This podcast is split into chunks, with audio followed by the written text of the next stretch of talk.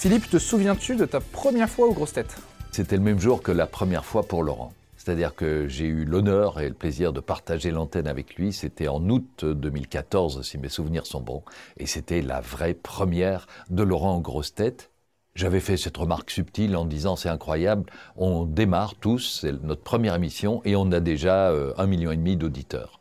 On est l'émission la plus écoutée de France, ce qui est assez rare pour des débutants.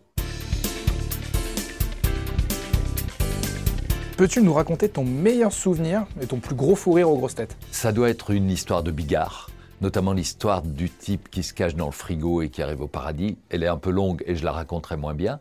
Mais là, j'ai vraiment pleuré de rire, je m'y attendais pas. Et puis, euh, il y a évidemment quelques endormissements de Pierre Benichou qui nous ont mis tous en joie. La grosse tête pour faire un bon gros repas. Ne me faites pas dire ma bille parce que c'est la réponse qu'on attend. Et... Sauf si, après le repas, on va faire une balade à cheval pour voir la tête du cheval. Mais sinon, c'est Laurent Ruquier, c'est Laurent Baffy, c'est euh, Gérard Jugnot. Je dis ça parce que nous avons déjà souvent euh, dîné ou déjeuné ensemble et que ce sont des moments euh, de joie et de bonheur partagé. La grosse tête que tu aimerais voir plus souvent justement aux grosses têtes? C'est Thierry Hardisson que j'ai plus vu depuis un moment et qui est aussi quelqu'un de, culture, euh, dont j'aime le ton détaché. Et voilà, il me manque.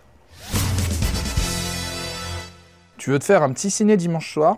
Quelle grosse tête appelles-tu? Euh, bah, il y a quelques mois ou années, j'aurais dit euh, Pierre Binichou, parce que j'ai des souvenirs partagés au cinéma absolument délicieux. C'est-à-dire que au moment où on faisait l'émission, on a tout essayé sur France 2. On devait parfois aller voir un film dont on parlerait le lendemain dans l'émission. Et avec Pierre, c'était toujours euh, formidable parce qu'il s'installait dans le cinéma. Et à peine le générique terminé, il ronflait. Et avant le mot fin, il se réveillait en me disant pas terrible. Hein. Une nouvelle grosse tête que tu aimerais voir arriver dans l'émission? Euh, ben, Philippe Cave-Rivière qui est chroniqueur sur RTL, qui maintenant apparaît chaque semaine dans On est en direct chez Laurent Ruquier, et c'est un type qui me fait pisser de rire. Je ne sais pas comment il serait euh, comme ça du tac au tac dans l'improvisation, mais en tout cas dans l'exercice euh, auquel il s'astreint chaque jour, il est, euh, il est absolument éblouissant. Qui a la grosse tête aux grosses têtes? Alors là, ma réponse est catégorique. Aucune grosse tête n'a la grosse tête. C'est impossible parce que l'émission, le principe de l'émission et la façon de travailler de Laurent euh, interdit la grosse tête. Si l'un ou l'autre avait les chevilles euh, qui enflent, elle dégonflerait instantanément. Ce principe d'émission euh, n'est pas compatible avec des gens qui se la pètent. Qui est la commère des grosses têtes? Très difficile à dire parce qu'est-ce qu'on parle de, de gens qui balancent euh, des infos confidentielles à l'antenne ou bien ceux qui en coulisses disent tu sais euh, tel chanteur euh, je l'ai connu intimement et il a la bite en tire-bouchon etc. Après quand tu croises le chanteur et que tu bavardes avec lui tu ne peux pas t'enlever cette idée de la tête. J'ai évidemment changé la profession du type dont on parlait ainsi que la forme du sexe mais j'ai parfois entendu et je ne dirais pas a révélé ça, des détails qu'il ne faudrait pas dire euh, aux amis. La grosse tête qui a besoin d'aller chez le coiffeur. Alors là, je sors le joker. Ça sort de mon domaine de, de compétences. Moi, vous savez, en termes de cheveux, j'ai les idées très larges. La grosse tête avec qui tu ne partirais surtout pas en vacances. Ça, c'est compliqué parce qu'on est dans l'affectif, on est dans l'humain. Et j'ai eu la chance d'être invité par Laurent, comme une grande partie de la bande plusieurs fois dans des destinations euh, magiques, Venise, euh, Bruxelles. Là, il, voilà, c'était c'était plus commode pour moi, mais Vienne ou, ou d'autres lieux euh, magiques. Et puis quand on est tous réunis, c'est c'est génial. Mais cela dit, les avoir en vacances tous, je crois que je pèterais un câble. ça me rappellerait le travail.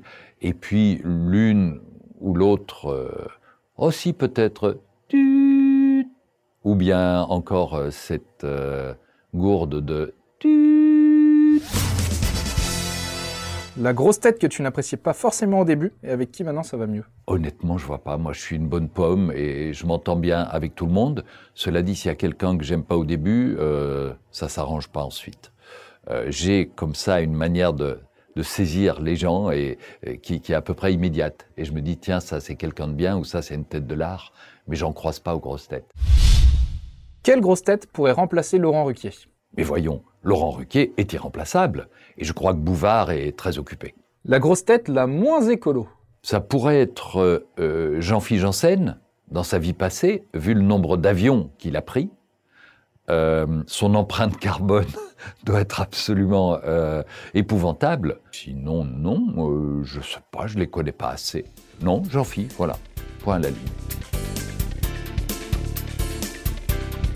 La grosse tête la moins féministe. Question piège. Parce que comme pour la question qui, qui demande quelle est la plus grande commère aux grosses têtes, on ne sait pas si on doit parler de ce qui se passe à l'antenne ou du comportement dans la vie.